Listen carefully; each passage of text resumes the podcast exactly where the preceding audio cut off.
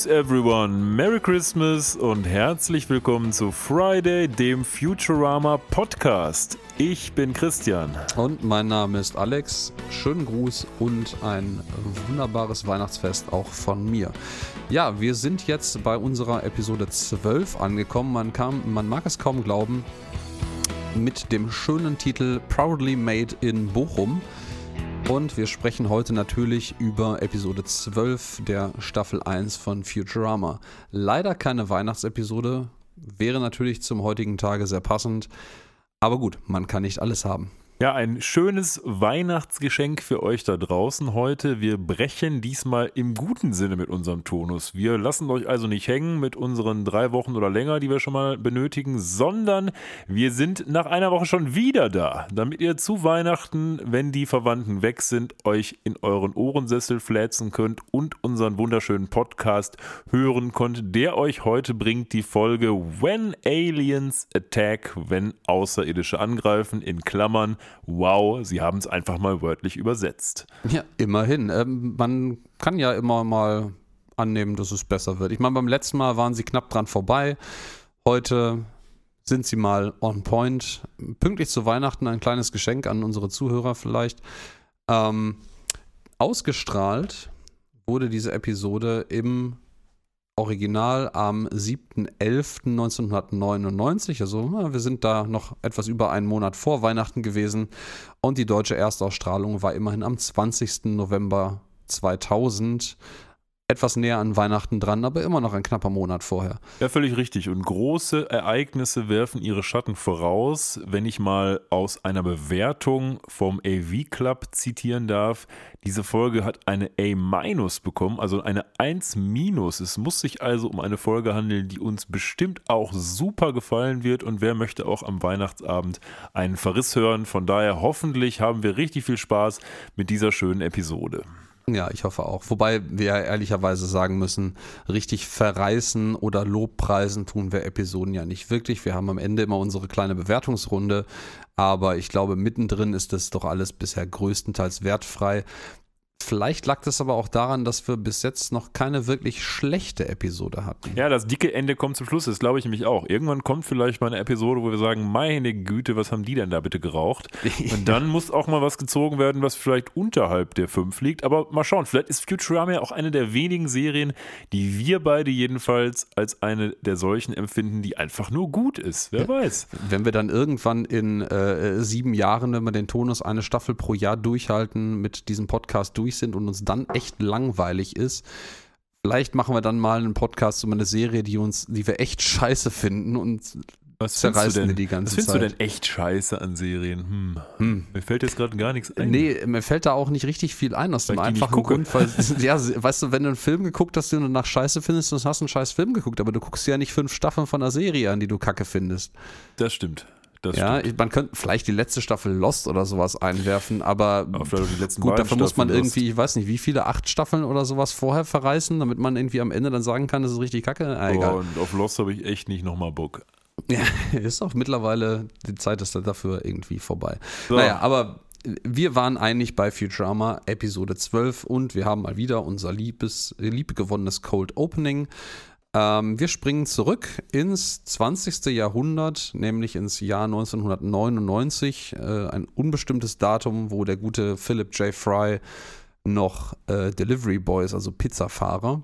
Ja, er ist ja auch Delivery Boy in der Zukunft. Ja, ja, ja aber er ist schon mit dem Raumschiff ist schon ein bisschen cooler, als ja, nur einfach Pizza auf dem Fahrrad Level, ausliefern. Second ne? Level sozusagen. Ja, ja, man, er liefert ja Pizza mit dem Fahrrad aus, wobei ich auch behaupten, gerade kurz überlegt habe, Pause mit dem Auto wäre irgendwie schon Deluxe, aber ich glaube ehrlicherweise, Pizza ausliefern mit dem Auto in New York ist alles, aber nicht Deluxe. Ich glaube, alles in New York ist mit dem Auto scheiße, ehrlich ja. gesagt. Also ja. jedenfalls so meine Erfahrung, als ich mal eine Woche da war, da sind wir auch glücklicherweise nie Auto. Bus ja. war schon schlimm genug.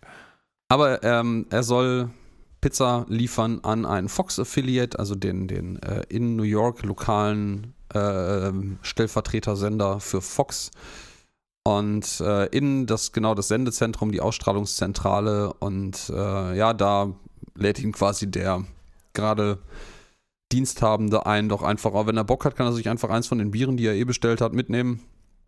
Und mal mitgucken, da läuft nämlich gerade Single Female Lawyer, eine wunderbare Sendung über eine Anwältin in Miniröcken. Ja, und das ist natürlich eine Anspielung, wie wir im Lauf der Serie noch sehen werden, auf eine existierende Serie, die aber Ach, ehrlich gesagt oh. gut damit beschrieben wird mit Single Female Lawyer. Es ist nämlich eine Anspielung auf die Serie Ellie McBeal, die ich äh, tatsächlich auch gesehen habe in Auszügen. Jedenfalls, die lief ganz früher mal auf Vox, so vor ewigen Zeiten. Das ist schon ein bisschen älter. Ich bin gerade auch nicht ganz sicher, aber ich glaube, das ist vom selben Typen, der auch Boston Legal später gemacht hat. Und Boston Legal war ja echt ganz gut.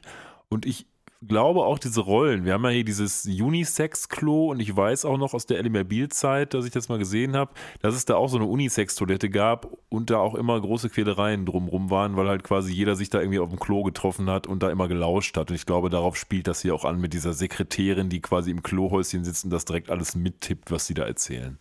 ja, die äh, quasi den, den Staatsanwalt, glaube ich, oder den Richter, glaube ich, sogar im, ähm, in der Unisex-Toilette trifft, der sie dann daraufhin direkt verführt Ja, ja. und eine Klokabine aufklappt und die, ähm, ja, die Gerichtsschreiberin äh, quasi mitschreiben möchte, was sie denn gerade gesagt hat. Ist Vielleicht eigentlich brauche ich auch mal eine eigene Serie. Married Male Lawyer. Ne. ja, with Podcast. Ja. Ähm, ja, jedenfalls, ähm, wir werden jäh rausgerissen aus der Ausstrahlung dieser offensichtlich finalen Episode von Single Female Lawyer, weil Fry in seiner allgemeinen Schusseligkeit natürlich seine Bierdose über das Sendepult verteilt. Und wie könnte das anders sein, wie das immer ist bei Technik in ähm, Filmen? Es schlägt immer ganz gnadenlos Murphys Law zu. Ähm, er schafft es natürlich, Fox komplett den Sendebetrieb zu klauen für diesen Abend. Ja, was manchmal nicht das Schlechteste ist bei Fox, glaube ich. Aber ja, auch. Eins muss ich übrigens noch sagen, obwohl wir jetzt gerade bei Fox sind. Ja. When Aliens Attack, der Titel der Episode, spielt Mhm. ja auch auf eine Fox-Sendung an. Das Mhm. ist dir wahrscheinlich auch bekannt, nämlich auf Das die Serie When Animals Attack mit Ausrufezeichen. ja, ähm, die ähm, Episode reiht sich damit auch wunderbar ein in eine äh, Reihe von Episoden und äh, Namensschemata von überdramaturgischen äh, äh, Dingen. Ich glaube, sie hat nämlich im Original auch ein Ausrufezeichen am Ende. When Aliens Attack, Ausrufezeichen. ja, weil die Serie jetzt auch hat, dieses When Animal Attacks hat auch noch Ja, ja, genau. Es ist irgendwie eine, eine Fox-Dokumentation aus den 90ern. Ich äh, habe mir jetzt nicht die Blöße gegeben, da auch noch reinzuschauen. Aber ich habe so eine Vorstellung, worum es da. Also ich habe nur eine geht. Zusammenfassung, die lautet wie folgt: The special compiled graphic clips of various animals attacking humans. Da habe ich mich so gefragt, wer guckt so eine Scheiße? Und ehrlich gesagt, Na, und dann das, hast du dir YouTube heute angeguckt und stellst dir fre Ja. stellst fest, wer guckt so eine Scheiße. Naja, das, das ist stimmt echt, das ist ganz. so eine, aber, so eine Sendung, so Be afraid, because animals attack oder sowas. ja, Das ja, ja, halt- ja, ja, ja, ja, ja. Ah, Ähm, ja. Das, das hat so ein, ja, so ein bisschen was irgendwie Pleiten, Pech und Pannen, aber halt nur mit, äh, Mit äh, Blut, Mit, mit, mit Blut. Also ja. ich weiß aber auch nicht, wie brutal es war. Kann sein, dass es immer gefiltert wurde oder so, aber so stelle ich mir das jedenfalls vor. So im Vorabendprogramm, ach, lass doch noch mal ein paar Hunde gucken, die ein paar Kinder beißen. Das- Ja, aber jedenfalls, wir sind hier jetzt im Sendezentrum von WNYW, ähm, der wohl tatsächlich der Fox Affiliate-Sender in New York ist, also das stimmt. Ähm, zumindest zum Jahr 99 stimmte das. Und jäh bricht die Ausstrahlung dieser finalen Episode ab. Und wir zoomen raus aus New York durch die Wolken, aus der Erde heraus, folgen quasi dem ausgestrahlten Sendesignal und ähm, durchschreiten unsere, unser Sonnensystem, einen Nebel, sehen einmal in einer ganz kurzen Aufnahme tatsächlich die Voyager-Sonde vorbeifliegen. Ja. Ähm, nicht zu verwechseln mit Star Trek Voyager, bitte. Nein, nein. Ähm, Auch nicht mit Vija, aber da schon eher. ja, aber Vija ist ja Ja, tatsächlich. ich weiß, ich weiß. äh, aber nicht mehr, nicht mehr ist- ganz die Sonde. Aber ja, er kam ja, halt daher. das, das passt, es passt. Ähm, Im Übrigen mittlerweile, ich glaube, Voyager 2 ist es das am weitesten, also bekannter, das bekannte zumindest, äh, am weitesten von der Erde entfernte menschengemachte Objekt. Und das wird es auch bis auf tausende von Jahren vermutlich bleiben, weil das sich je nach Definition, wo unser Sonnensystem auf, äh, äh, ähm, aufhört, mittlerweile außerhalb dessen befindet, aber immer noch fleißig zur Erde zurückfunkt. Ähm, Finde ich sehr beeindruckend. Ähm, ja, an, absolut. an Bord immer noch die berühmte goldene Schallplatte mit äh, Geräuschen von der Erde und im Endeffekt einem möglichst versucht, in universeller Zeichensprache aufzumalenden Erklärungen, wie man dieses Ding abspielt und was wir sind mit Koordinatenangaben der Erde. Ja, wenn uns also jemand zerstören will, hat er jetzt die perfekte Anleitung dafür. Exakt, das wird auch ein bisschen aufgegriffen. Wir landen nämlich jetzt nach der Zoomfahrt aus unserer Galaxie, nicht Galaxie heraus, aber aus unserer unserem Sonnensystem heraus auf Omicron Persei 8, dem mutmaßlich achten Planeten des Sonnensystems Omicron Persei, äh, knappe 1000 Lichtjahre von der Erde weg. Und das Spannende daran ist, Omicron Persei gibt es tatsächlich. Das ist ein Drei-Sternensystem, was existiert. Ich glaube, es hat allerdings keine wirklich bekannten, zumindest keine bewohnbaren Planeten um sich herum. Und das ist tatsächlich knappe 1100 Lichtjahre von der Erde entfernt. Ähm, man hat sich da tatsächlich bewusst etwas rausgesucht, wo diese Angaben stimmen und ähm, dorthin die Herkunft unserer jetzt ähm, das erste Mal auftretenden, aber später allseits beliebten Aliens gelegt. Ja, die Omicronians. Die mhm. Omicronians wohnen da und der Ruler der Omicronians von Omicron Persei 8 ist Lur. Ja, wunderbar LRRR geschrieben mit seiner noch viel schlimmer auszusprechenden Frau Ndinde. Ndinde, ja, ja. ND, ND, in der Tat. Und was machen die beiden? Was man eben so macht. Man guckt sich Fernsehen an auf Omicron Persei 8. Und zwar ja. nicht irgendein Fernsehen, sondern Single Female Lawyer. Ja, und äh, da, wie wir gerade ja schon gehört haben, der Planet äh, von Lur und Ndinde etwa 1000 Lichtjahre entfernt liegt von der Erde, diktiert das Gesetz, wenn sie in der Lage sind, dort unsere Fernsehsysteme äh, zu empfangen, unsere Signale, dann ist es 1000 Jahre später, bis das dort ankommt. Und sie freuen sich sehr auf die letzte Episode von Single Female Lawyer. Und natürlich passiert das, was auch auf der Erde passiert ist. Das Signal reißt ab und es kommt die schöne bekannte Störungsmeldung. Ähm, dass äh, man gerade technische Probleme hätte. Ja, und er macht das einzig Richtige. Er nimmt seine Laserknarre und schießt den Fernseher kaputt. Ja, das ist, ähm, das quasi das, das Alien-Äquivalent dazu, seinen Fernseher aus dem Fenster zu werfen. Ähm, und er ist da nicht, sagen wir mal, er ist da nicht erbaut drüber und da er offensichtlich der ähm, Herrscher über diesen Planeten ist und ein bisschen jähzornig ist und seine Frau ihm da gerne zur Hand geht mit, ähm, ja, passiert im Verlauf der Episode dann etwas. Ja, etwas Nämlich, ist gut. Wir bekommen Besuch. Ja, ähm, da muss ich jetzt mal sagen, dieser ganze Plot ist ja geklaut. Äh, ja. Und sehr. zwar von einer Serie namens Tales from the Dark Side. Und äh, Dort gibt es eine Episode Distance Signals. Das ist die 31. Episode. Das ist so eine Anthology-Serie, so eine Horrorserie, wo sie sich mal was Schönes ausgedacht haben. So ein bisschen so wie Outer Limits oder sowas. Ja, ja, ja. Und, äh, das war in den 90ern ein Ding, ne? oder ist das sogar noch älter? Ist das 80er? Die, was meinst du jetzt? Die.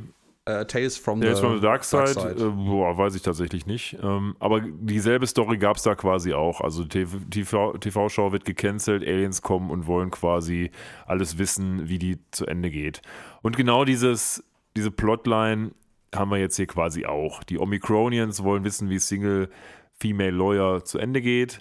Naja, und die machen sich dann auf. Aber bevor wir das sehen, dass die sich aufmachen, sehen wir erstmal unsere in Anführungsstrichen Heldentruppe vom Delivery Express, nämlich in Person von Fry und Lila zunächst mal.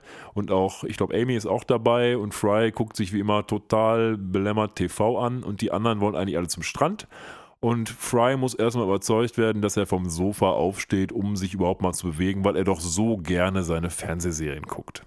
Ja, ähm, da wird es schon sehr schön etabliert, was später auch sehr wichtig sein wird in dieser Episode, dass Fry halt sehr fernsehaffin ist. Er hat das quasi aus den 90ern, äh, späten 90ern einfach mitgenommen. Und ähm, ja, aber es ist heute noch was anderes. Es ist heute nämlich Labor Day. Genau, es ist Tag der Arbeit. Das Tag der Arbeit. Und äh, man möchte quasi diesen Tag begehen, indem man noch einmal an den Strand fährt. Und äh, ja, Fry reißt sich offensichtlich von Lila animiert schweren Herzens von dem HD-Fernseher weg.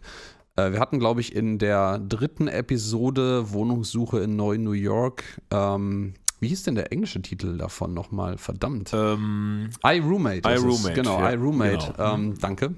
Ja, danke für kann ja, nichts nicht, kann, ja nicht Fall. sein, kann ja nicht sein, dass ich mir nur die beknackten deutschen Titel dieser Episoden merken kann. Ähm, hatten wir auch schon mal eine schöne Anspielung auf die moderne Version von HDTV, wo man quasi das obszöne Tattoo von äh, Amy gar nicht erkennen kann und es nur so ein unscharfer Blob ist. Ja, genau. Ähm, aber anyways, äh, Fry, Fry löst sich von diesem wunderbar hochauflösenden Fernsehgerät los und sie fahren in wieder im Übrigen einem schwebenden Auto. Wir hatten das in der letzten Episode schon mal, dass äh, extrem viele Dinge total nutzlos einfach nur schweben, statt zu rollen. ja, Ähm, hier auch. Und An der den Strand. Parkplatz ist voll mit und zwar nicht Autos. an irgendeinen Strand, sondern sie fahren zum Monument Beach. Ja, warum heißt der Monument Beach Monument Beach? Weil dort alle möglichen bekannten Monumente der Erde stehen, weil nämlich irgendwann mal in New York ein Supervillain als Präsident gewählt wurde Ah, ein und der hat Bösewicht. alles gecached und halt an den Strand gestellt. Da sind so Sachen wie das Weiße Haus, der schiefe Turm von Pisa und, und, und. Und auch Mount Rushmore, wo sie den Evil Supervillain auch noch als Kopf reingemacht haben, der so ein bisschen aussieht wie so ein, der sieht ein, boah, so ein bisschen so aus wie so ein, wie dieser böse Professor Ja, aus wie sieht ähm, Day aus? of the Tentacle, finde ich. Ähm, aber mir fällt gerade nicht ein oder auf, was das, eine Ans was das für eine Anspielung sein könnte, ehrlich gesagt. Oh, das ist äh, natürlich sehr eindeutig. Eine Anspielung auf The Mole aus Fantastic Four, der Aha. nämlich exakt auch das macht, nämlich äh, äh, Gebäude verschwinden lassen und bewegen, Ach, okay, gut. Also das ist äh, wirklich eine, eine, eine 1 zu 1 ähm, Anspielung. Auch äh, zugegebenermaßen muss ich das nachlesen, weil ähm, das ist etwas, was leider auch äh, nicht in meinem Fundus von nutzlosem Halbwissen Nee, vergraben ist. Also Comics dann Ähm, oder was wahrscheinlich. Ja, ja, ne? genau. Ja, Ja, ähm, ja jedenfalls, wir sind äh, an Monument Beach. Wir finden dort alles. Die Freiheitsstatue ist da, der schiefe Turm von Pisa, Mount Rushmore, du hast es schon alles erwähnt. Und äh, ja, unsere Crew und die äh, restlichen Mitarbeiter auch genießen ihren Tag am Strand. genau. Lila reibt sich mit äh, Sonnenöl, um äh, ihren, ja, ihren Tern, ihre Sonnenbräune zu fördern, ein. Äh, Soldberg sieht das etwas pragmatischer und hat einfach echt viele Stücke Butter mit und reibt sich damit ein. Scheinbar eher zur Kühlung als für alles andere. Aber ich meine, so ein Krustentier wird halt doch wahrscheinlich nicht braun. Ich hätte jetzt gedacht, man reibt so einen Lobster mit Butter ein, wenn man den isst. Ja, das ist vermutlich die dahinterliegende Anspielung. Ja, Jetzt, wo du es sagst, ja. also ich habe tatsächlich selten Lobster gegessen und ich habe ihn auch nicht mit Butter eingeschmiert, aber Nee, nee. Aber die, ja. die ähm, machen da so Kram, die spielen da Genau, rum. Also Hermes die, und Bender spielen Verstecken. Ähm, Hermes spielt mit dem, mit dem Metalldetektor Verstecken. Also andersrum, äh, Bender vergräbt sich und Hermes sucht ihn mit dem Metalldetektor und findet ihn. sagen. Ähm, andersrum wollen sie es dann, nachdem Hermes ihn gefunden hat, weiterspielen äh, und Hermes versteckt sich, aber Bender hat da gar keinen Bock drauf und setzt sich einfach auf seine Sonnenliege und guckt mal, wo, wo Hermes Conrad bleibt. Ja, gibt so ein paar Ähm, kleinere Gags, dann spielen sie Volleyball und der Soldberg spießt den Ball auf auf seine Scheren und äh, Nibbler frisst Amys Bikini und dann sieht man, wie man das in der heutigen Zeit macht, nämlich mit so einem Spray, auf, mit dem man sich quasi neuen Bikini lossprayen kann. Und all, jeder hat so seinen Moment, sag ich mal, am Strand, wo er so ein kleines, kleines Witzchen machen darf. Nachdem zum Beispiel Soldberg da seinen Ball kaputt gemacht hat, verschwindet er im Wasser, weil er sich so schämt und dann auf, ein, auf, ein, auf eine Single, auf eine, auf eine Tour geht, sag ich mal. Ja, Bender ist, äh, wir haben ihn ja schon als sehr, sehr multitasking und, und sehr vielfältig talentierten Roboter erfahren. Mal abseits vom Klauen und Bier trinken und dummen Sprüchen arbeiten ist er auch für viele andere Dinge gut, nämlich unter anderem auch in der Vergangenheit als Popcornmaschine, als äh, äh, Spender für ähm, Ketchup und diverse Soßen und heute betätigt er sich als Grill, weil er nämlich einfach glühende heiße Kohle und ein riesiges Grillrost im Bauch hat und darauf Burger brät, die äh, Fry sehr wohlwollend entgegennimmt. Ja, richtig, genau. Der isst den und danach baut er ein super Sandcastle, also eine tolle Sandburg. Und, Mhm. die äh, ist wirklich sehr großartig. Ja, die sieht, die sieht gut aus. Da würde jedes Kind und auch, ich habe das schon, wir hatten, ich war mal in Berlin, wir waren doch in Berlin, da gab es, glaube ich, schon Ja, Ewigkeiten genau, her, da gab es auch so einen das- Sandburgen-Wettbewerb oder sowas. Ja, ja, ich muss fürchtigweise auch noch einwerfen, das ist 14 Jahre her, das war 2007. Ja, ja, aber Ähm, nichtsdestotrotz gab es diesen Moment und äh, naja. Äh, ja, stimmt, das, das war sehr beeindruckend, das stimmt. Da habe ich irgendwo noch Fotos von rumfliegen. Ähm, Naja, Ja, gut, auf aber jeden gut. Fall geht es dann weiter und äh, irgendwann kommt ein, ja, ein, ein großer, muskelbepackter Typ und kickt einfach Frys Sandburg kaputt und äh, erzählt dann so ein bisschen, ja, hier, bla bla bla, will, will äh, Lila ein bisschen anmachen, glaube ich auch.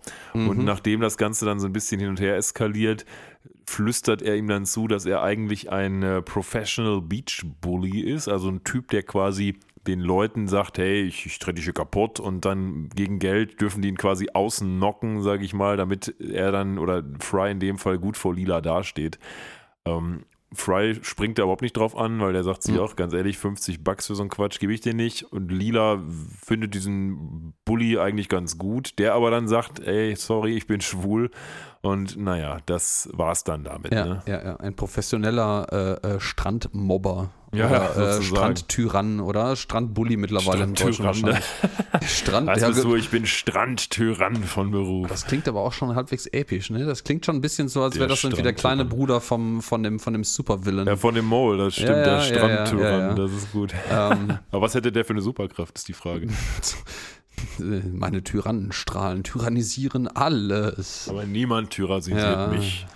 Ich habe hier den Death Ray. Ja, der müsste ja dann eigentlich so Sandman-Powers haben, eigentlich irgendwie mit so Sand, irgendwas mit Sand können, aber den gibt es ja dann schon. Nee, aber ja gut. Wir haben ja noch Soldberg, der irgendwie unter Wasser, als er im im Meer verschwindet, natürlich irgendwelche Fischgräten essen möchte und dabei in einer, natürlich in einer Hummerfalle landet. Wie könnte es anders sein? Und Bender, der ihn versucht zu befreien, erfolgreich, weil Bender, als er gemerkt hat, dass er vielleicht einen echt heißen Arsch irgendwie gekriegt hat und nicht in dem positiven Sinne, ähm, von seinem Grilldasein äh, schreiend ins äh, Wasser rennt. Die beiden treffen sich dann da und äh, Bender befreit dann netterweise tatsächlich, muss man sagen. Hat er mal seinen Moment. Äh, Dr. Soldberg aus der ähm, Hummerfalle äh, löst seine Alarmanlage aus mit Scheinwerfern unter Wasser und rennt dann weg. Also wie man halt unter Wasser wegrennen kann. Das der ist hat auch ein noch bisschen, zwei Lobster-Kollegen entspannt. befreit. Ja, ja, da sind noch zwei Kollegen drin, die er, mit denen er vielleicht, vielleicht hat er sich sogar unterhalten mit denen, ich weiß es nicht genau. Naja, aber das ist alles nur, ähm, nein, nicht mal nicht Foreshadowing, es ist einfach nur quasi die Ruhe vor dem Sturm, wie alle Geplänkel. nochmal ihren äh, letzten ruhigen Moment genießen. Dann gehen sie nämlich hoch und Dann Fry sie hat hoch. ein neues, noch besseres Sandcastle gebaut. Es ist tatsächlich auch immer, es ist noch mal beeindruckender als das erste tatsächlich. Und das Ja, genau. äh, sagt Lila auch so, hey, wir müssen davon ein, ein Foto machen und von uns. Und äh, haben wir denn eine Kamera mit? Und natürlich hat äh, äh, Bender eine Kamera mit. Er ist nämlich die Kamera. ja, wird später auch noch eine Rolle spielen, aber Mhm. hier haben wir es etabliert Mhm. bekommen, genau. Ja, und äh, ja, steckt seinen Kopf in den Sand, äh, rennt mit dem, äh, mit dem Körper zu dem Rest der Leute und drückt seine Antenne herein, die dann rot, lustig rot blinkt, wie bei so einer alten Kamera, wo man einen Zeitauslöser äh, einstellen kann. Und naja, aber es kommt nicht mehr richtig dazu zu einem angenehmen Bild, weil es wirft nämlich, große Dinge werfen ihren Schatten voraus. Ja, Flying Saucers Ja. tauchen auf. Fliegende Untertassen, UFOs, unbekannte Flugobjekte. Jetzt stellt sich natürlich eine Frage: Wie schnell sind die Dinger? Denn die Schallwellen haben tausend Jahre gebraucht. Licht, äh, Schallwellen mit Sicherheit. Äh, nicht. Quatsch, Aber, Schallwellen. die ähm, Signale haben, haben Ja, tausend ja, Jahre ja. gebraucht. Und die sind ja jetzt mal eben flugs darüber geflogen. Äh, Ja, das ist, äh, oh, hast du dazu Dinge gefunden oder ausgerechnet? Weil ich habe das jetzt in diesem Fall tatsächlich nicht getan. Ich habe aber gelesen, also in der Tat, es ist ja so, dass 1000 Jahre braucht dieser Broadcast Single Female Lawyer, um nach Omicron Persea 8 zu kommen. Mit Lichtgeschwindigkeit. Mit Lichtgeschwindigkeit. Weil es 1000 Lichtjahre weit weg ist. aber die Omicronians können viel schneller zur Erde fliegen. So. Wesentlich. Der DVD-Kommentar sagt, beziehungsweise David X. Cohen sagt, dass die an dem Punkt der Serie entschieden haben, dass die Lichtgeschwindigkeit in der, in der Zukunft einfach erhöht wurde Das wird tatsächlich in einer Episode sogar erwähnt. und dass aber Ja. die elektromagnetischen äh, Wellen aus der Vergangenheit immer noch Immer noch an der, langsamer in der regulären Lichtgeschwindigkeit unterwegs sind und deswegen Okay. das Ganze Sinn ergibt. Naja, aber Ja, äh, so ist es jedenfalls erklärt. Ja, dünnes Eis. Aber lassen wir durchgehen. Ähm, wir hatten das ja in der Eingangsepisode, glaube ich, äh, nee, in der zweiten Episode, als es äh, auf den Mond ging, auch mal ganz kurz durchgerechnet, Sekunden wie, wie so, schnell ne? das Planet Express Raumschiff sein muss. Und ich vermute, die Omicronians werden sich ähnlich schnell bewegen. Ich glaube, das dürfte relativ realistisch sein. Ja, Distanzen Ähm, verhalten sich in Futurama wahrscheinlich ähnlich wie in äh, Game of Thrones Staffel 8, nämlich gar nicht. Ja, wo Littlefinger ständig überall auftaucht. Alle, Äh, alle tauchen ja. überall auf. Und äh, ja, die Omicronians äh, treten hier natürlich episch auf und wir haben hier die zweite offensichtliche äh, äh, Film- bzw. Serienanspielung nämlich Independence Day, wo eins zu eins minutiös die eine ikonische Szene aus Independence Day, das ist glaube ich von 96 der Film, wenn mich nicht alles täuscht, wiedergegeben wird, wie nämlich das Mothership, also das mutmaßliche Mutterschiff der Aliens, ähm, das Weiße Haus zerstört mit seinem Zerstörungsstrahl. Death Ray. Der Death genau. Ray. Nein, der Death Ray braucht eine Woche, um wieder aufzuladen. Ja, das ist allgemein ziemlich unbeeindruckend. Das ist in der Tat so, das stimmt. Ja, auf jeden Fall haben wir quasi eins zu eins die Szene aus Independence Day, völlig richtig. Ich bin mir auch, es muss ja das echte Weiße Haus sein, weil es wurde ja tatsächlich dann wahrscheinlich entführt von diesem Mole-Typen. Ja, ja, im Gegensatz zu Independence Day, wo sie nur ein Modell haben explodieren lassen, Ja, ist das hier jetzt bei Futurama das echte Aber Modell. Die haben damals sich da was kosten lassen, aus. ja. Das war gut. Ja. Ja, Ja. das, das ist, ich, da müsste man eigentlich nochmal gucken, ob der heute immer noch Bestand hat. Ich meine, Ja. Jeff Goldblum sti- spielt Jeff Goldblum, aber ähm, Ja, ich glaube, der wird schlecht gealtert sein, aber who knows, who knows. meinst du, sollte man besser sein lassen, 25 Jahre danach? Ja, das Ende hat mir noch nie gefallen von Ähm, Independence Day, aber ja. die Raumschiffe auch- zerstören auch alles dann, ne? Man merkt, man, hier, steht, hier steht auch echt viel rum. So rechts unten sieht man, das scheint mutmaßlich irgendein Grab zu sein, was ich nicht identifizieren kann. Dann irgendein Donutladen, der offensichtlich ein Monument ist. Die Sphinx steht da. Big Ben, ja. Äh, ja und nein. Ist das nicht Big Ben? Eh, vielleicht ist er da drin.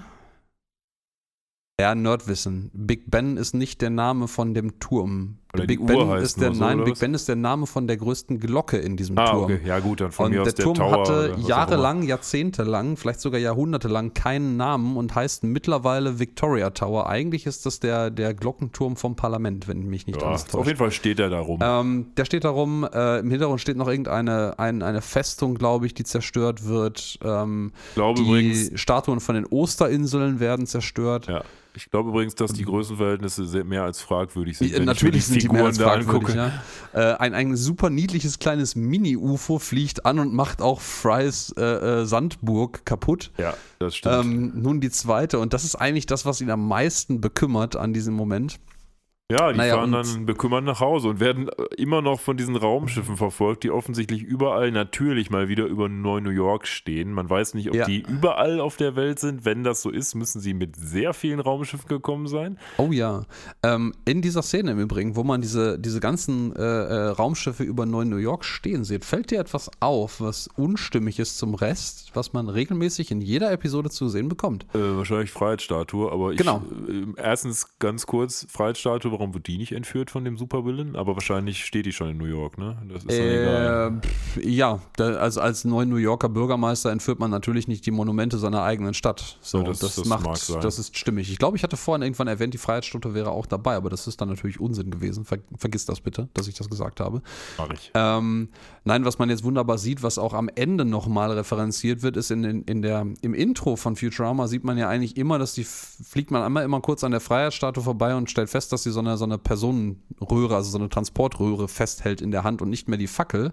Und hier sieht man wieder die Freiheitsstatue, wie sie eigentlich aussieht. Ja, sieht auch heute nämlich mit ihrer Fackel hoch erhoben. Ähm, Ja, nur der Sockel sieht ein bisschen Island. anders aus. Der hat so Dalek-Eier unten dran, aber. Ja, und ich, ich finde im Übrigen auch die Raumschiffe der Omikronianer hier äh, haben sehr niedliche Katzenöhrchen. Stimmt, ja. Das ist so ein bisschen wie mit den Schnäbeln von Enten. Wenn man einmal diesen kleinen gelben Hund gesehen hat, dann kann man nicht mehr wegsehen. Und so ist das mit den Katzenohren auch. ja, das, okay. Ja, äh, du erinnerst mich an etwas, was ich schon fast wieder vergessen hatte, aber danke dafür. Gerne. Äh, Christian im Übrigen, seines Zeichens ein großer Fan von Enten. Ja, ich bringe meinem Sohn gerade bei, dass die Ente die Königin aller Tiere ist. Ähm, mal gucken, ob er das bis irgendwann so indoktriniert bekommen hat, dass er es wirklich glaubt. Ich bin gespannt. So, ich auf jeden Fall gespannt. sind die Omicronians da und die geben jetzt übers Fernsehen bekannt, give us McNeil. Und das wollen Ja. sie möglichst flott haben, denn sie wollen ja wissen, wie es ausgeht, diese Superserie. Ja, ja, ja. Äh, davor bemerkt der, der Professor im Übrigen noch so, dass so, oh mein Gott, alles ist scheiße und wir werden alle sterben, aber das letzte Mal, als Aliens die Erde überfallen haben, haben sie uns alle nur dazu gezwungen, konstant miteinander zu uns zu paaren und Ja. äh, sprach's und holt einen, einen Mundspray heraus und sprüht sich einmal ganz kurz den Mund ein, um sich offensichtlich für dieses Ereignis äh, Er vorzubereiten. freut sich schon, ja, ja, genau. Ja, ja. Was ich spannend finde, ich hatte kurz überlegt, als ich mich erinnert hatte ähm, in der Vorbereitung äh, an diese Szene, dass er schon mal dafür, dass er davon redet, dass die Aliens schon mal die Erde überfallen haben. In der Eingangsszene, äh, wo Fry eingefroren wird, aus der ersten Episode sieht man ja, wie die Zeit vergeht im Hintergrund. Und tatsächlich, ich glaube, die äh, UFOs, die man dort sieht, sind die gleichen, die hier die Erde gerade wieder überfallen. Also die waren offensichtlich schon mal da. Ja. Ähm, aber der Professor ist, was haben wir etabliert, 150, 167 irgendwie Jahre, sowas, irgendwie sowas ja. alt. Kannst und ähm, haben das ne? ist nicht so richtig damit konform, weil irgendeine dieser Alien-Überfälle scheint ja in dieser Zeit stattgefunden zu haben. Aber ich glaube, es gibt später eine Episode, die diese Alien-Überfälle auch nochmal in Bezug nimmt. Also, und ich glaube mhm. sogar, dass man da eine Episode hat, die da, da in dieser Zeit spielt. Deswegen okay. weiß ich nicht genau, ob der Professor vielleicht da es gesehen hat, ja. aber auch nur Halbwissen im Moment noch. Aber jedenfalls, ähm, ja, jetzt ist Business angesagt. Man ist mit dem Auto wieder zurückgefahren ins Hauptquartier und diskutiert, was man jetzt äh, macht. Und äh, natürlich damals äh, haben natürlich nur die intelligentesten der Spezies sich paaren dürfen und offensichtlich zählte damals der Professor sich dazu. Ähm, Wir haben jetzt das Television, die Television-Durchsage, wie gesagt, die wollen McNeil haben und wir sehen die uns bekannte Nachrichtensprecherin Linda und fällt dir was auf an dieser Szene, Alex? Ähm, ja, natürlich, weil das auch auf meinem Zettel steht. Sehr nämlich gut. Morbo, das Alien, das normalerweise der Co-Host dieser Nachrichtensendung ist, fehlt. Warum ist das so? Das weiß man nicht so genau. Also zumindest ich weiß das nicht so genau. Ich weiß nicht, ob du da mehr Insights drüber hast als ich, aber ich würde jetzt mal mutmaßen, dass der bei einer Alien-Invasion vielleicht eher auf der Seite der Invasoren steht. Also der DVD-Kommentar sagt dazu, dass die sich überlegt haben, den rauszunehmen. Erstens, wie du richtig sagst, weil die Folge schon so einen großen Fokus auf die Aliens hat. Und zweitens, weil die Stimme vom Morbo sehr an die Stimme von dem Lur erinnert. Und die Leute hier, ah. die, man sollte vermeiden, dass die Leute das nicht checken, wer wer ist. Weil tatsächlich sehen die auch ein bisschen ähnlich aus. Mhm. Da hätte es wahrscheinlich dann schon Verwirrung gegeben. So, so. Ja, diesem Mal habe ich es tatsächlich nicht geschafft, den Audiokommentar ähm, aufmerksam äh, zu verfolgen. Und ähm, da bist du mir etwas voraus. Okay, cool. Das, äh, ja, klingt sinnvoll. Also wir haben jetzt hier den Earth-Präsidenten, der dann auf... Der McNeil heißt. Der, genau, der McNeil heißt. Das ist die Krux der ganzen Sache. Und der gibt jetzt eine Pressekonferenz, wie denn mit dieser Alien-Invasion umzugehen sind.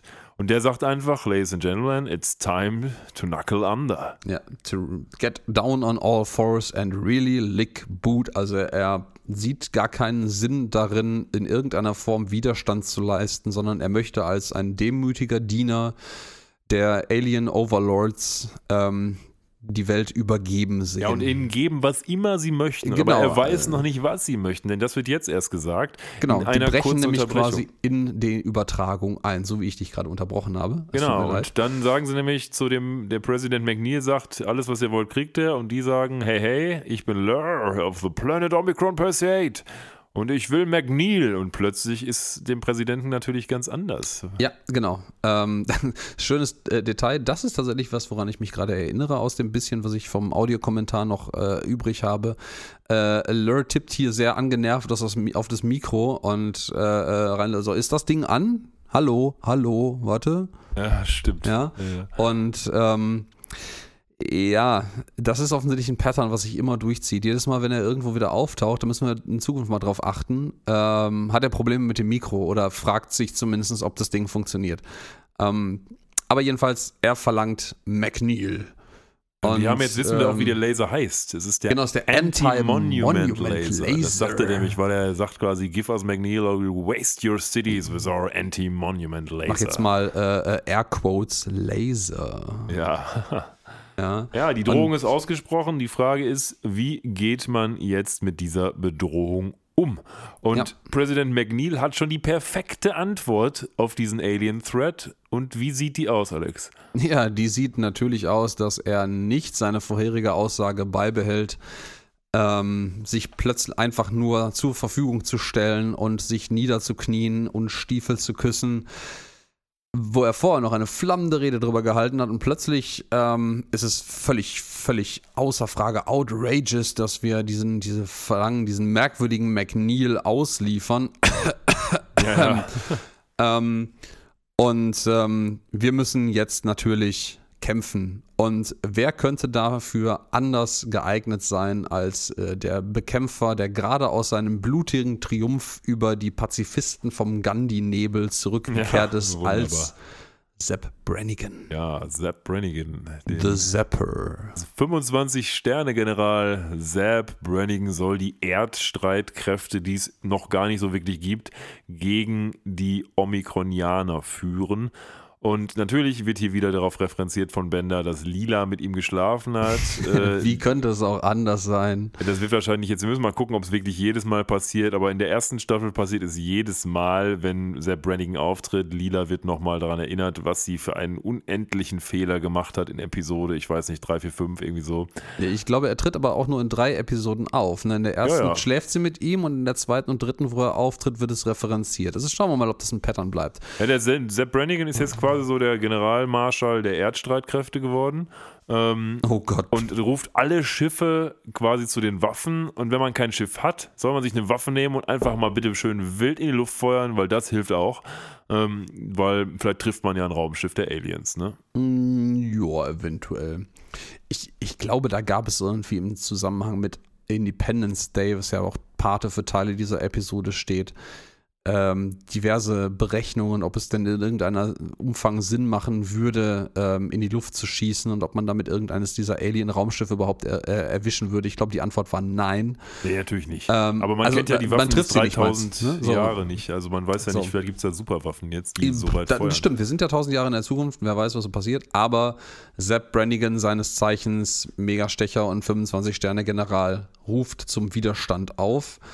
Und das heißt natürlich auch, dass das Planet Express-Schiff mitgezogen wird, was heißt, es ist bewaffnet, aber das haben wir ja schon in vorherigen Episoden mal gesehen. Das war nie erwähnt, aber man hat, glaube ich, in vergangenen Episoden schon mal gesehen, dass es um sich schießen kann. Ja, ich glaube nicht unbedingt, dass das das heißt, weil äh, ich glaube, im Moment geht es nur darum, einfach jeder, der ein Spaceship hat. Und die, man sieht auch, glaube ich, später, wenn die das Mutterschiff angreifen, dass die so eine Kanone, Kanone oben drauf montiert bekommen haben. Ich weiß nicht, ob die immer da Ich ist. oder glaube, ob die gab es vorher Ja? schon, aber ich möchte mich darauf nicht festlegen. Ja, aber Wir lernen Ja. noch was anderes Spannendes. Wir Ja. lernen nämlich, dass Roboter einen sogenannten Patriotism Circuit Ja, ein haben. Patriotismus-Schaltkreis. Weil Bender hat natürlich ganz schön überhaupt keinen Bock mitzukommen. Der sagt sich auch, ist mir alles egal. Aber Sepp Brannigan sagt im TV, hey, hey, wir aktivieren jetzt mal diesen Circuit und plötzlich steht Bender Gewehr bei Fuß und sagt, es ist jeder, jeder Roboter muss hier für das Leben der Menschheit kämpfen und gegebenenfalls sterben und danach, oh crap. Mhm. Also er will es nicht, aber er muss es. Ja, er will es nicht, aber er muss es. Also freier, völlig freier Wille scheint bei Robotern offensichtlich nicht so ein Ding zu sein. Äh, wer hätte es anders erwartet? Ja, man sieht jedenfalls jetzt wunderbar, wie diverse Raumschiffe von der Erde aus in einer wilden Kakophonie ins äh, Weltall entschwinden. Unter anderem auch ein motorisierter und äh, beflügelter, nein, nicht beflügelter, aber ein motorisierter Schulbus und das Planet Express Schiff, die sich an Zap Brannigans Mutterschiff, der Nimbus, andocken, äh, beziehungsweise dort landen in einer äh, Land Landebucht und alle in Uniformen, offensichtlich aus dem schönen roten Velour, das äh, Zap Brannigan himself auch trägt, äh, antreten. Ja, Man sieht auch ganz gut, wie klein die Raumschiffe im Vergleich zur Nimbus sind, weil die können da ja alle ohne Probleme landen. Die Nimbus muss also eigentlich gigantische Ausmaße haben, dass die da, weil man sieht in dieser Totalaufnahme ja auch, dass da auf diesem Hangardeck echt viele Raumschiffe stehen und das ist trotzdem nur ein winzig kleiner Teil der Nimbus. Also das ist ein Riesending. Das ist in der Tat richtig. Ja. Man sieht auch im Hintergrund die, die, die Erde und den Mond. Ähm, ich bezweifle, dass die in der richtigen, im richtigen Größenverhältnis zueinander gerade stehen, aber Nee, egal. Ähm, wir haben ja auch die Möglichkeit gehabt, die äh, Lichtgeschwindigkeit heraufzusetzen. Vielleicht hat man auch einfach die Größenverhältnisse von Erde und Mond irgendwann mal verschoben und es wurde nie erwähnt. ja, ähm, vielleicht auch das. Ja, und ja, Sepp Brannigan hält, hält eine hm, ja, mehr oder weniger flammende Rede, ein bisschen Pep-Talk, um die Leute aufzumuntern. Und Bender ist natürlich wieder am Zweifeln und kriegt direkt wieder seinen Fußtritt beziehungsweise den Druck der Fernbedienung auf das äh, Patriotism Circuit Modul und sagt, yes, sir, yes, sir. Und äh, ja, unsere Mission ist einfach, zerstören wir alle Aliens und ja, hinter ihm steht Kiff, sein erster Offizier. Man sagt, ah, mit, bitte nicht mich. Und ähm, er pflichtet ihm bei und dann stellt er fest, dass Lila ja eigentlich auch ein Alien irgendwie ist. Zumindest glaubt man das ja noch. Und ja, Lila auch nicht. Ja, Kiff müsste doch eigentlich immer noch so eine heiße Affäre mit Amy haben, oder? Ja, das, äh, das, das ist so ein bisschen, wo die Continuity irgendwie so ein bisschen an sich hapert, weil auch in der letzten Episode, ich glaube, wir haben es nicht erwähnt, ähm, Fryer äh, an der Mars University in diesem Café diese junge Frau irgendwie datet oder Dame, Ja. Mädel. Und da offensichtlich die Ep Ersch- Geschehnisse der wiederum Episode davor auf dem Starship Titanic vergessen hat, wo er ja durchaus ein bisschen mit Lila, sagen wir mal, eine Art romantischen Moment hatte. Ich muss hier übrigens nochmal eine Lanze für Sepp Brannigan brechen, äh, wo ich das gerade sehe. Also er steht quasi lila gegenüber und dann kommt wieder so ein typischer Sepp Brannigan-Spruch. This is turning into one sexy struggle for the future of the human race. Das ist so richtig äh, tief, tief triefend Sepp Brannigan-Sprech, sage ich mal.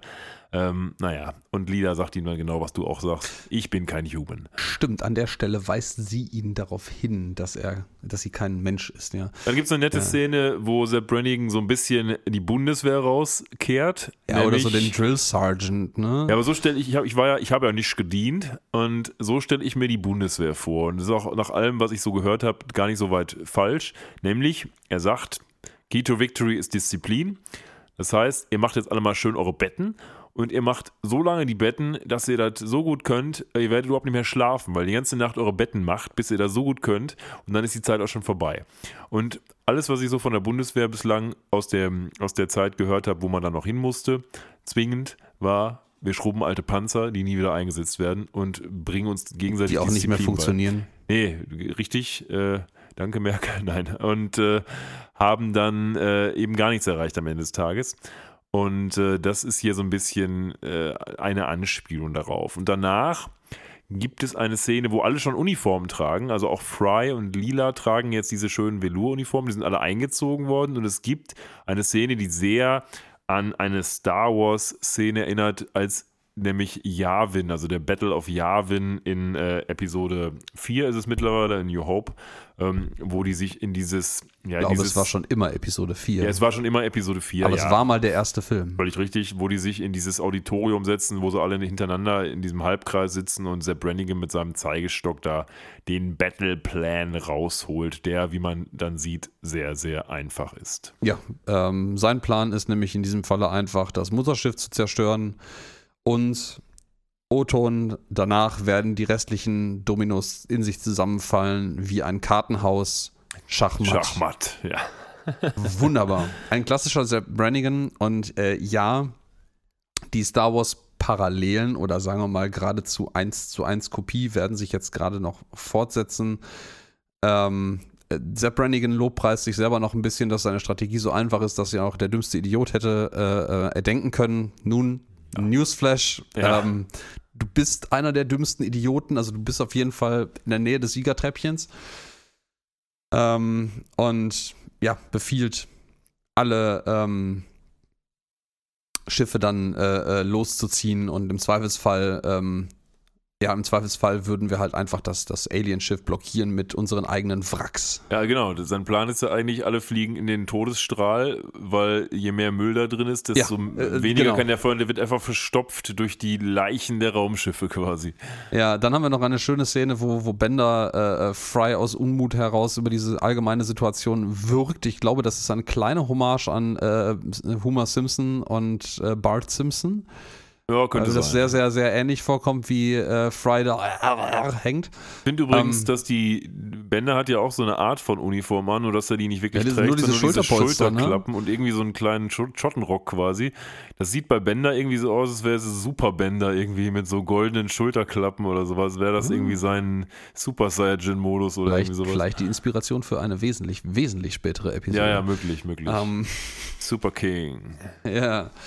Super King got all the powers. Dann haben wir eine Montage, wie die ganzen Raumschiffe Richtung ähm, vermeintliches Mutterschiff fliegen. Auch das eine Anspielung auf Star Wars, nämlich es, es gibt also auf den Re-Release in Star Wars. Das wurde nämlich neu eingefügt. Das ist so eine ganz ikonische Szene, wo die X-Wing Fighter am Planeten vorbeifliegen in Richtung der Bösewichte.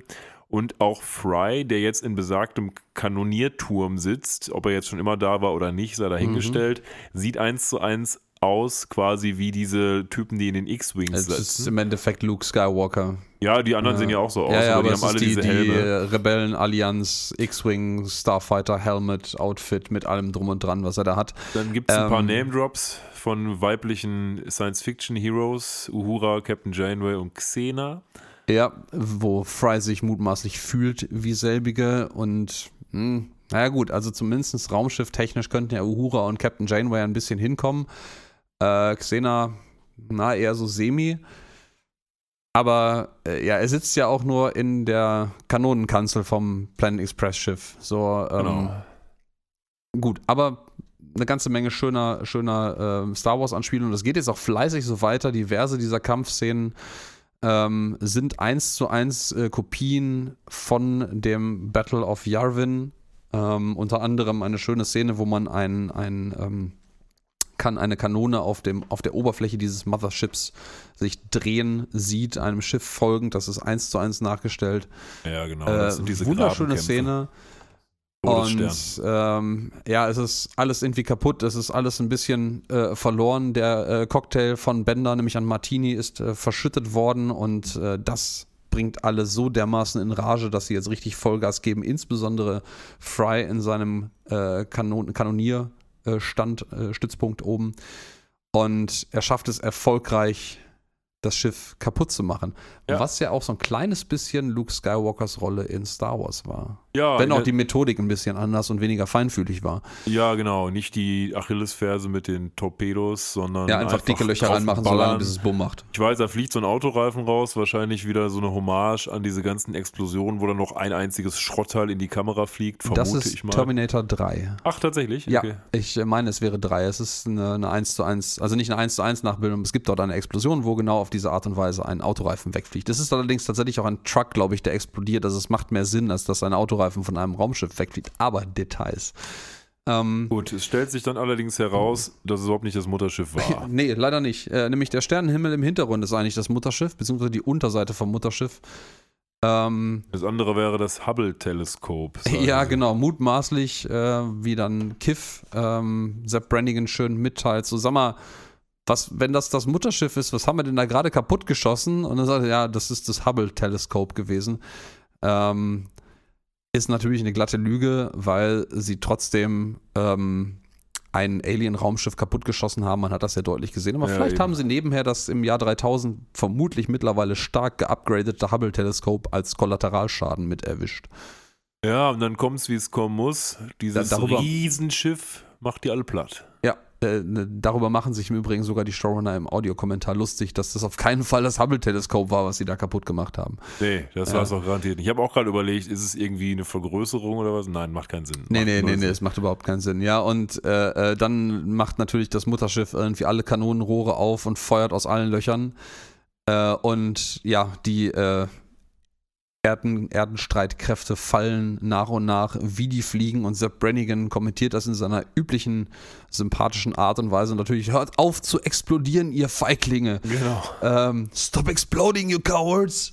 Ja. Herr Lila macht dann das einzige Richtige und sagt ganz ehrlich, bevor ich mich hier abschießen lasse, ja, machen wir mal schön den Rückwärtsgang, gibt ja. dann so einen schönen LKW-Piepen und das äh, Planet Express Schiff fliegt, fliegt rückwärts, komplett rückwärts nach Hause, ja. Da hat der Professor mhm. schon die neue Crew versammelt. Ähm, drei Dudes, beziehungsweise zwei Dudes und eine Lady, die so ein bisschen so aussehen wie unsere jetzige Crew, denen er quasi schon dieselben Aufgaben gibt und plötzlich kommen dann doch die alten Leute wieder und er schickt sie raus und sagt, er meldet sich dann spätestens irgendwie Montag oder nächste Woche oder sowas. Also er hat den Ersatz quasi schon am Start. Um Leute ist er nicht verlegen. Mhm. Gut, also ja. er schickt die dann raus und am Ende des Tages gibt es wieder eine Ansprache von unserem lieben Präsidenten McNeil. Und die Aliens fordern ja nach wie vor diesen besagten McNeil und mittlerweile hat sich dann auch rumgesprochen, dass der Präsident auch McNeil heißt. Und mhm. naja, der Brannigan macht das einzig Richtige eigentlich in dieser Szene tatsächlich mal. Er backt, also er, er nimmt den McNeil in so einen Sack. Ja, schleift vor, ihn vor laufender Kamera. Vor laufender Kamera, sein Kollege, also der Kollege vom Präsident McNeil, tritt noch so ein bisschen auf den Sack drauf. Ja, und dann schleppt er den. Ich, würd- ich habe irgendwie weg. den Eindruck, der, der Robe nach zu urteilen, ist es eher der Generalstaatsanwalt Ja, oder oder sowas. so. Irgendjemand, jemand, der, der offensichtlich sehr, sehr äh, verborgenen Hass gegenüber McNeil schürt. Ja, wer auch immer, Ähm, auf jeden Fall wird er noch ein paar Mal gekickt. Ähm, Ja. Und ja, dann bringt der Sepp Brannigan den McNeil, weil er ja denkt, die Omicrons wollen den zum Raumschiff. Klopft da an, lässt den Sack da stehen, geht ein paar Schritte zurück, weil er natürlich Angst hat. Ja, ja, und wartet, was mal halt so passieren könnte, wenn man so einen eingetüteten Erdenpräsidenten mal den Aliens vorwirft. Die, ähm, wenn mich nicht alles täuscht, im Übrigen vor dem Kapitol oder dem White House, ich bin mir gerade nicht ganz sicher, welches Gebäude das genau darstellen soll, geparkt haben. Ja. Ähm, vermutlich das Kapitol, weil das Weiße Haus das, ähm, stand ja in Ja, New. York. Also jetzt Genau. nicht mehr. ja, oder es gibt ein zweites, man weiß es nicht. Wer weiß. Ähm, stimmt, im Übrigen erinnert dich dieses, diese Monument Beach nicht auch ein kleines bisschen an so, so Vegas-Nachbildungen von allen möglichen ähm, großen Ja. Schätzen der Erde? Gibt's, ich glaube, das gibt es an diversen Standorten mittlerweile, so miniaturisierte äh, ja, ja, gibt's bestimmt. ne, Dinge. Gibt's bestimmt.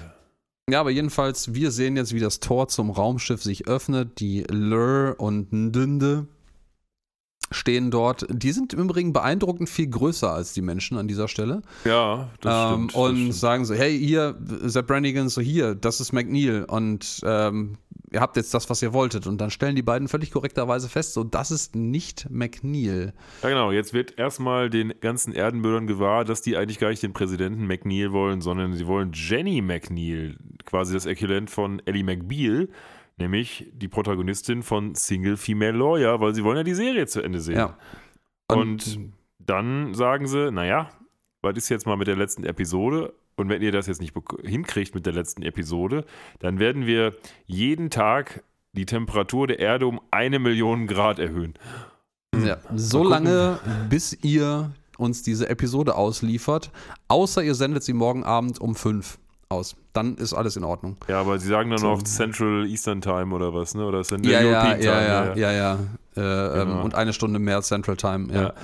Ähm, äh, natürlich, ja, in seiner Wut von Lur pulverisiert er natürlich den Präsidenten der Erde trotzdem. Das war dann ein McNeil weniger. Klar. Ähm, und ja, wir werden keine, keine Ablenkungen mehr dulden. Also sie halten das für eine Ablenkung der Erdenleute, weil man das nicht aushändigen möchte oder sowas, was ein bisschen absurd ist. Ähm, die scheinen sich ja durchaus bewusst darüber zu sein, dass es eine fik- fiktive Fernsehsendung ist, was da gesendet wird. Und äh, naja, anyways. Aber ähm, das Ganze wird auch live im Fernsehen übertragen und Fry als äh, das einzige verbliebene Kind des 20. Jahrhunderts bemerkt korrekt, worüber die da eigentlich reden, weil natürlich sonst niemand eine Erinnerung an eine über 1000 Jahre alte Fernsehsendung hat. Ja, und auch niemand hat so viel Fernsehen geguckt wie Fry. Ja, der ja quasi, das, das- wurde ja am Anfang etabliert. Genau, das wurde am Anfang Arsch sitzt etabliert. und Fernsehen guckt.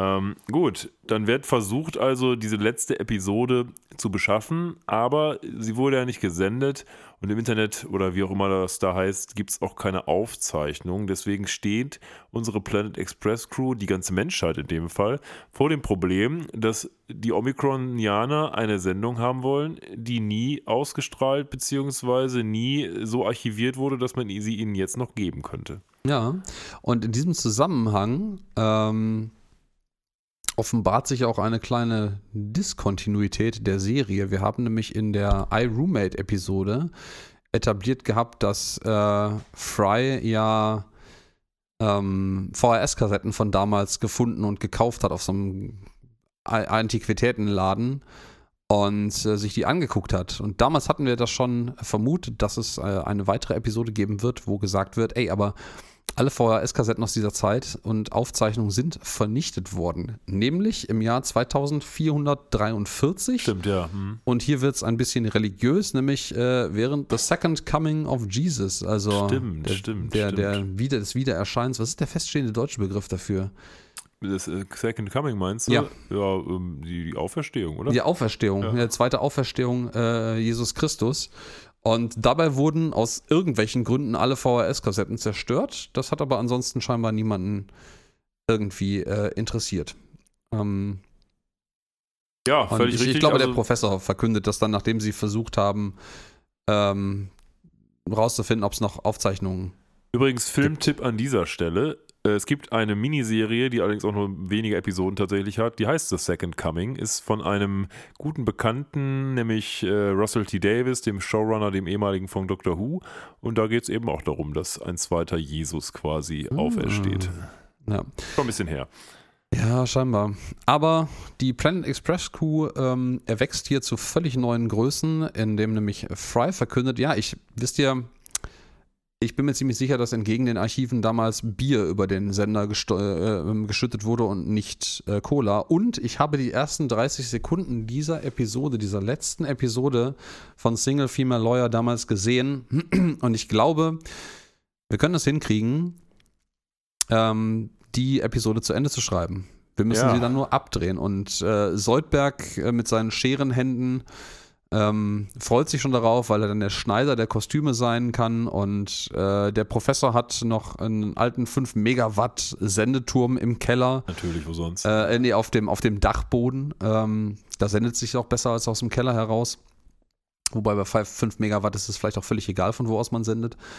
Glaub ich Ähm, auch. äh, Bender sagt, das, der, das mit der Kamera, ähm, nein, er sagt nicht, dass mit der Kamera könnte man hinkommen, aber ich könnte ein Acting Coach sein, also ein, ein Schauspieltrainer. Aber er wird später auch der Kameramann. Er Wir wird der Kameramann sein, er ist die dass Kamera. er das kann. Genau. Genau, er ist die Kamera. Ja. Ja, die bauen dann so ein Set, wie auch immer sie das so schnell hinkriegen, das einen Courtroom darstellt und schlüpfen dann alle in so verschiedene Rollen. Und das Problem ist natürlich, ähm, zum einen, dass Lila zwar prädestiniert für die Rolle der Hauptfigur ist, aber zum einen möchte sie das eigentlich nicht, weil sie halt gewisse ethisch-moralische Grundsätze hat. Und zum anderen hat sie natürlich auch nur ein Auge. Ja, und wie Amy auch sagt, hat sie eigentlich nicht die Oberschenkel, also hat sie eigentlich Beine. nicht die. Oberschenkel und die Beine für einen Mini-Rock. Und ich glaube, das ist so der, der Tropfen, der das fast zum Überlaufen bringt, wo Lita dann sagt, so jetzt erst recht, du Genau. kleine, kleines Miststück, ich mach das jetzt. Und klebt sich halt unter anderem äh, ein zweites Auge an und der Professor bringt seine Sendeanlage in Betrieb. Aufgrund des Zeitmangels können die natürlich hier nichts aufzeichnen oder schneiden, sondern das ist eine Live-Sendung, was sie da produzieren. Ja, auch hier, so wie früher Doctor Who. Das wurde dann auch live oder so Theaterstücke. Das wurde live äh, aufgezeichnet und wenn man da eben besoffen war oder was, dann hatte man ein Problem. Ja, ja, und äh, wir haben wieder, äh, Bender zeigt wieder seine, seine Vielseitigkeit und wir haben wieder einen versteckten Peniswitz, ähm, weil Bender von, von Fry kommandiert wird, so Kamera 1, Kamera 2, Kamera 3 und bei jedem dieser Ausrufe hört man ein Zzt, Zzt und bei den ersten beiden fahren seine beiden Augen aus und man sieht ihn halt nur von der Hüfte aufwärts und man hört das dritte Zzt von irgendwoher kommen und man kann sich mutmaßen, was das sein soll. Ja, ja. Ähm, wobei ja eigentlich auch schon etabliert wurde, dass ja das, das Geschlechtsteil der Roboter eher die Antenne, ist. Ja, ne? aber man sieht die Aber, Antenne auch nur so halb. Vielleicht geht's da auch äh, ab. Vielleicht fährt die Antenne auch aus, wer weiß. Ja, die Mhm. Omikron-Leute, die haben sich quasi schon alle bereits versammelt. Bisschen Popcorn ist auch da und die wollen jetzt gucken, was, was los ist. auch. Ne? Und dann gibt es so einen schönen Jingle von Bender reingesungen, das hier Single, äh, Single Female Lawyer wearing sexy miniskirts. Und ja, wri- written and directed by Fry. Und dann geht's los. Und diese Selbstproduktion der Planet Express Crew nimmt ihren Mhm. Lauf. Ja, und das ist so ein Court-Drama. ja, so Gerichts Barbara Salisch in billig. Ja, der Professor ist der Richter und so weiter Mhm. und so fort. Und dann geht es ein bisschen los. Das erste Problem ist, dass Lila quasi ein angekipptes Auge hat, was immer hier nach links und rechts Das ist so ein- rollt und einfach Das ist völlig so ein Wackelauge, ja, mit angeklebten Wimpern oben dran. Genau. Es rollt einfach immer, wenn sie mit dem Kopf wackelt, ja. Ja, und der Plot ist, glaube ich, irgendwie nur, dass Lila quasi mit jedem geschlafen hat. Ja, Der Plot ist vergleichbar dünn und ähm, ja, und sie hat natürlich nach allen ihren anderen Affären auch eine heiße, nackte Affäre mit dem Vorstehenden dieser Jury hier im Saale, ähm, der von Hermes Conrad gespielt wird, also zumindest abseits von Amy, eine der beiden wirklich existierenden Jurymitglieder. Die anderen sind Pappkameraden, aber das scheint die Omicron Persea 80aner nicht so richtig zu interessieren. Nee. Ähm, der Geist und äh, Wille dahinter zählt hier. Ähm, und äh, ja, ähm, Lur macht dann, man sieht dann einmal ganz kurz die Reaktion der Zuschauer, vermutlich der einzigen Zuschauer. Ich weiß nicht, ob die restliche Erde auch gebannt mit zuguckt. Das wird nicht gezeigt. Ähm, wie er sagt so, ey, sag mal, warum, wenn sie ernst genommen werden will, warum beißt sie nicht einfach dem oder reißt dem, dem Richter einfach den Kopf ab, diesem aufgeblasenen Idioten? Ja, nachvollziehbarer Einwand. Und seine Frau Ndinde sagt darauf einfach so, ach, es, es stimmt einfach, was sie sagen. Männer sind, nee, Frauen sind von Percy I7 und Männer sind von Percy I9, also 9. Was eine schöne Anspielung auf das, ich glaube, Anfang 90er Jahre Buch ist, Männer sind äh, vom Mars und Frauen sind von der Venus. ja, ja, genau. Das Ähm, stimmt, ja. Und ja, wir ähm, gehen dann zurück in unsere sehr, sehr improvisierte Sendung, die jetzt noch improvisierter wird, weil nämlich nach einem kurzen Ruf in den Zeugenstand der Single Female Lawyer festgestellt wird, dass Fry das Skript nicht weitergeschrieben hat, weil gut, er dachte sich, wenn es zwei Stunden zum Schreiben braucht, dann braucht es vielleicht auch zwei Stunden zum Lesen, aber der Rest ist jetzt halt leeres Buch nach Fand ich gut. nicht mal drei Minuten Showtime wahrscheinlich. Problem, in der Tat. Ein Problem, Ja. weil das auch alles nicht die Improvisateure vor dem Herrn sind. Und Lila ist jetzt aber dazu gezwungen zu improvisieren. Und äh, wie Lila eben ist, spielt sie dann halt nicht so richtig die Rolle der ähm, Single Female Lawyer, sondern sagt sich, Sich quasi, selbst. hey, hey, ich äh, breche jetzt aus und ich will jetzt übrigens heiraten und lieber Judge, willst du mich nicht zur Frau nehmen? Und das führt dazu, dass Fry Cut, Cut, Cut, Cut, Cut ruft, weil das natürlich überhaupt nichts ist, was er sehen will und von dem er auch nicht glaubt, dass die Zuschauer es sehen wollen. Mhm. Und das wird ja dann auch bestätigt, dass die Zuschauer das nicht sehen wollen. Ja, ja, ja.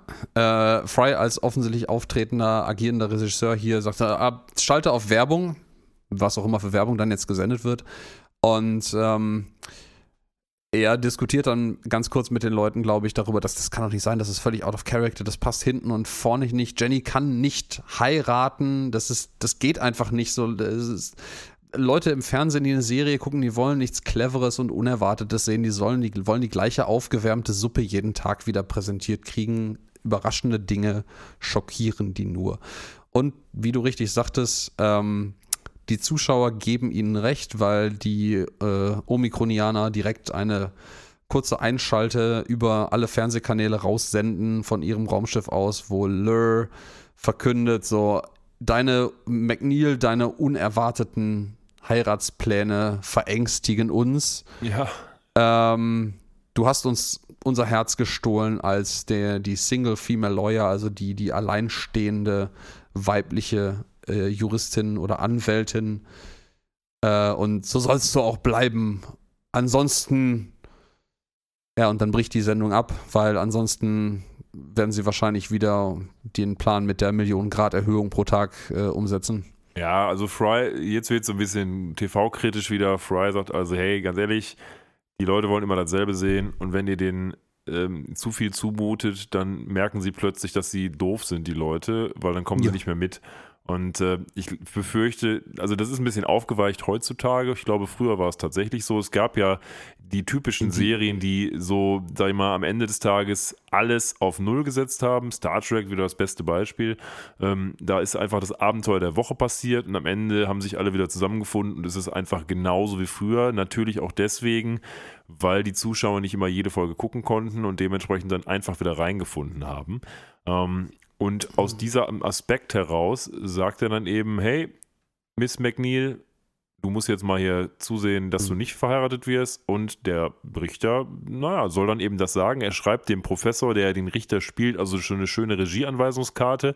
Und er liest das dann einfach nur ab und sagt dann auch, ja, sorry, ich äh, kann dich leider nicht heiraten. I must decline your offer of marriage. Ähm, und liest dann aber leider noch weiter, for you see I'm dying. Und dann liest er auch noch vor, cuff, then fall to dead. Ja, das ist jemand, der quasi ein niedergeschriebenes Theaterstück liest und die Regieanweisung nicht ausführt, sondern mitliest halt. Ja, ähm, um auf deine, deine ähm, Einwand wegen der Medienkritik noch einzugehen. Ähm, man muss auch sagen, in den letzten 20 Jahren hat sich halt auch die Medienlandschaft massivst äh, geändert durch die ganzen Online-Dienste. Ich weiß gar nicht, nicht mehr, wie, wie der Marktanteil von Fernsehen allgemein heute noch ist. Ähm, ich bin da mit Sicherheit auch die völlig falsche Zielgruppe für schon immer gewesen, äh, um das zu beurteilen. Aber wahrscheinlich deutlich schlechter als noch Ende der 90er, bis, bis massiv schlecht. Und ähm, die Leute können sich heute halt on demand aussuchen, was sie wann wie gucken wollen. Netflix, Amazon Prime und dergleichen mehr machen es möglich. Und äh, Disney Plus natürlich auch zu erwähnen, weil da gibt es Futurama. Ähm, Wir werden übrigens nicht von Disney Plus gesponsert. Es gibt Äh. auch andere tolle Sachen wie Netflix oder Amazon. Ja, das habe ich ja gerade schon erwähnt. Ja, das ja. stimmt tatsächlich, ja. Äh, ähm, und ja, da hat sich sehr viel getan, aber ich gebe dir Rest, recht, damals war es etwas engstirniger. Mittlerweile, ich meine, eine der prominentesten Beispiele ist sicherlich auch Game of Thrones. Ähm, ähm, ich glaube, The Walking Dead fing in meiner Wahrnehmung damals als eine der ersten so ein bisschen damit an, ähm, einfach nach Lust und Laune Hauptcharaktere irgendwie links und rechts sterben zu lassen. Ähm, und ein bisschen mehr das Unerwartete zu leben, zumindest eine gewisse Weile lang. Ja, wobei man da vielleicht auch sagen muss, dass das zwei verschiedene Sachen sind, weil Game of Thrones und ähm, The Walking Dead sind ja Sachen, die auf Büchern basieren. Ähm, da hatten die also wenig Wahl, sage ich mal. Aber die- Hätten sie schon gehabt. Ja, oder hätten Hat sie man sich in sehr den vom Buch 90ern entfernen auch müssen. gehabt. ja, aber die typischen so Baywatch oder Star Trek oder MacGyver oder A-Team. äh, Was? Baywatch ist keine ist ja, tiefgehende Bücherverfilmung Spiegel gewesen? Bestsellerliste Teil Part 1 Baywatch. Äh, Oh Gott. Nee, ich meine nur, Ich die hatten einen Frage- Fahrplan von vornherein. Das meine Ich, ich. ich stelle mir die Frage, wie schreibt man ein Buch in Slow Motion? Ja, so wie Fry das gemacht hat, nur andersrum. Ja, genau.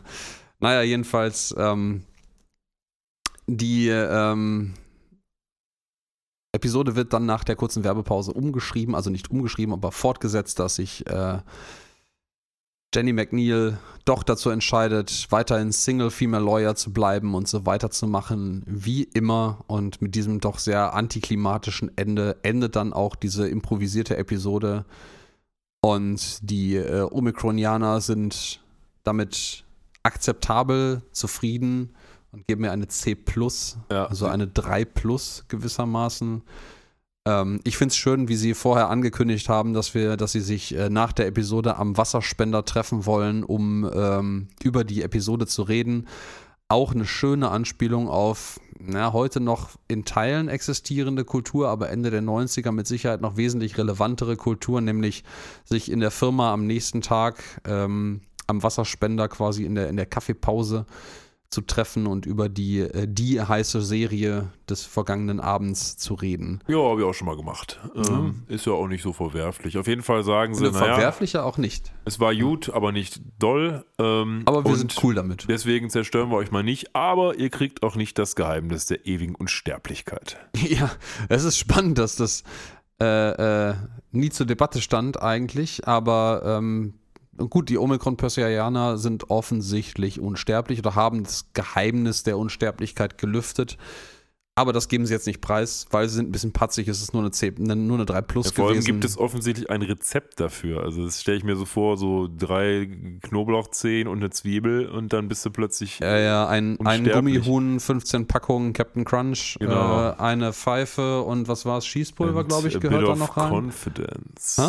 Und ein bisschen Confidence. Was war denn Confidence dann nochmal? Ich weiß gar nicht, ist das nicht auch aus Futurama oder aus irgendeinem Nein, anderen? nein, hallo. Ich war gerade bei Monkey Island. Ich weiß, dass du bei verdammt. Monkey Island warst, aber es gibt doch irgendwo auch die geheime Zutat Confidence. Aber ich, ich glaube, das ist auch Futurama, aber wir werden sehen.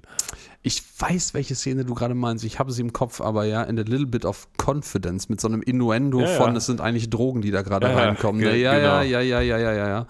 Ähm, Naja, auf jeden Fall haben wir dann es geschafft, beziehungsweise die Planet Express Crew hat es geschafft, dass die Aliens zufrieden sind, abhauen, die, äh, die Flying Saucers drehen ab, alle möglichen Leute kommen von draußen heraus und Fry hält noch so eine Art von Abschiedsmonolog, wo er sagt, siehste, das ist immer am allerbesten, wenn alles gleich bleibt und das sind die tollsten Sachen und so sollte das Fernsehen auch immer sein und gleichzeitig sieht man, wie komplett Neu-New York eigentlich total zerstört ist. Nur damit es in der nächsten Episode natürlich wieder wunderbar glänzend da steht, als wäre es nie zerstört worden. ja, und die Episode endet auch mal abseits von der Sicht auf das zerstörte Neu-New York, genauso wie sie angefangen hat, nämlich Fry sitzt vor dem Fernseher. Ja, ja, ja. Ja, so ist und das. es ist, es brennt echt viel und der äh, Freiheitsstatue fällt der Arm ab. Wunderbar. Haben wir es ähm, geschafft. Haben wir es geschafft, dieses Mal wieder. Ja, und äh, das alles an Weihnachten. Ja, also natürlich ist nur für euch Weihnachten. Wir haben es natürlich heute nicht aufgenommen an Weihnachten, aber das macht ja nichts. Man kann ja auch mal ein bisschen vorausschauend planen. Jetzt verrat doch nicht, dass wir alle keine Nikolausmützen aufhaben. Das habe ich nicht gesagt. Das hast du jetzt verraten. Oh, verdammt. Äh, naja. denkt, denkt, euch hübsche Nikolausmützchen einfach dazu. Wir sind ja eher ein, ein, ein äh, nicht ein visuelles Medium, sondern ein hörbares Medium. Und passend zu Weihnachten, wie viele Adventsglöckchen gibst du denn dieser Folge? Mm, Adventsglöckchen sind wir jetzt mittlerweile angekommen. Ähm, also, ich würde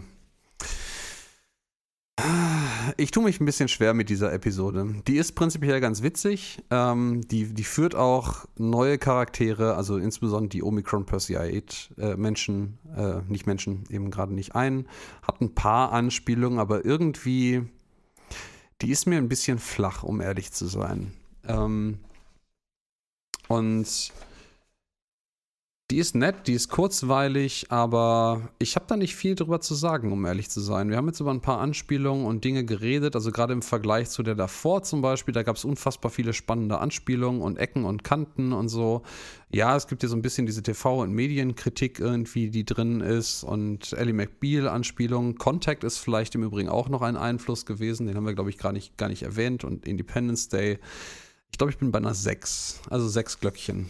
Ist jetzt nicht sonderlich festlich, aber auch nicht schlecht. Ja, mehr als jeder Adventskranz hatte. Ähm, also, ja, das ist alles nachvollziehbar, was du sagst. Ich muss auch sagen, dass die Folge für mich sehr zweigeteilt war. Wenn man sich den Anfang anguckt, gerade diese Strandszenen, das hat irgendwie alles so, so einen Filler-Charakter für mich. Als hätten die irgendwie nicht so richtig gewusst, wie sie diese ganze Story mit den Aliens auf eine ganze Episode ausdehnen. Deshalb müssen die Kollegen nochmal alles zum Strand gehen und da so ein paar flache Gags fabrizieren, bevor die Aliens kommen. Also diese Strand, diesen Strandabschnitt, den fand ich persönlich mit als schwächsten Aspekt der Episode. Mhm. Als die Aliens dann kommen, ist es besser. Ähm, da wird es ein bisschen spannender. Ich mag ja auch immer Sepp Brannigan ganz gerne. Und ja, diese, diese ganze Geschichte mit den Star Wars-Anspielungen, das ist alles ganz nett, in der Tat, aber es ist natürlich auch nichts, was man nicht vorher schon mal irgendwo gesehen hat, sodass ich da durchaus dabei bin, wenn man insgesamt sagt, dass die Episode jetzt für Futurama-Verhältnisse natürlich relativ flach ist. Es ist ganz nett mit dem Gerichtsdrama, aber auch da haben sie irgendwie hat man immer das Gefühl, man hätte mehr draus machen können irgendwie. Und aus der ganzen Episode hätte man irgendwie mehr draus machen können, habe ich auch mhm. das Gefühl, ja, Aliens werden eingeführt und so weiter und so fort, klar, aber irgendwie verbleibt so ein leicht schaler Nachgeschmack, dass nicht alles aus der Episode rausgeholt wurde, was hätte rausgeholt werden kann. Ins, insbesondere äh, die ganzen Star Wars-Anspielungen hätte man so wunderbar in andere, äh, wesentlich opulenter ausgestattete Geschichten einbetten können. Und es ist ein bisschen es ist ein bisschen Perlen vor die Säue. Also mit weihnachtlichem Optimismus würde ich sagen, gebe ich auch sechs. Und dann sind wir wieder auf einer Wellenlänge, wie das ja häufiger der Fall ist. Das zweite Mal in Folge mindestens. Ja, wir ne? äh, gleichen uns an, aber wir sind ja völlig frei in unseren Wertungen, also dementsprechend hat das nichts zu sagen. Wir sprechen uns vorher nicht ab oder sowas. Naja, dann müssen wir also mit Weihnachten, äh, Weihnachten Vorlieb nehmen damit, dass wir wieder ein Lowlight quasi haben, denn ich glaube, 6 ist die bislang eher niedrigste Bewertung, die hm, wir ich haben. Ich glaube, wir hatten auch eine 5. Ja, ich dachte, das wäre 6. Oder 6 oder 6, ja, das kann Aber sein. wir gibt, sollten, hm? Memo an uns, wir sollten uns tatsächlich mal unsere Bewertungen der vergangenen Episoden einfach aufschreiben, damit wir nebenher so einen kleinen Almanach haben von Dingen, über die wir schon gesprochen haben. Ich würde ja fast wie. vorschlagen, wir machen das auf der Homepage und da machen wir dann quasi so eine Wertungsindexübersicht, wo wir ja, einfach schreiben, wie wir das gemacht ja noch haben. Bauen. Da die müsste man bauen, aber wenn es die mal irgendwann gibt, Hust. dann äh, werden wir dort eine Wertungsübersicht haben. Dann können wir vielleicht auch eine Durchschnittswertung der Staffel bilden, um mal zu gucken, welche Staffel die beste ist am Ende des Tages. Aber das ist noch Zukunftsmusik, die wir heute an Weihnachten nicht besprechen müssen. Dafür bleibt uns noch das nächste Jahr oder die Episode, die ihr zu Silvester hören werdet von uns. Exakt. Und in diesem Sinne leite ich die Verabschiedung für diesen schönen Abend ein. Ich, äh, oder Nachmittag, je nachdem, wann ihr uns hört oder morgen.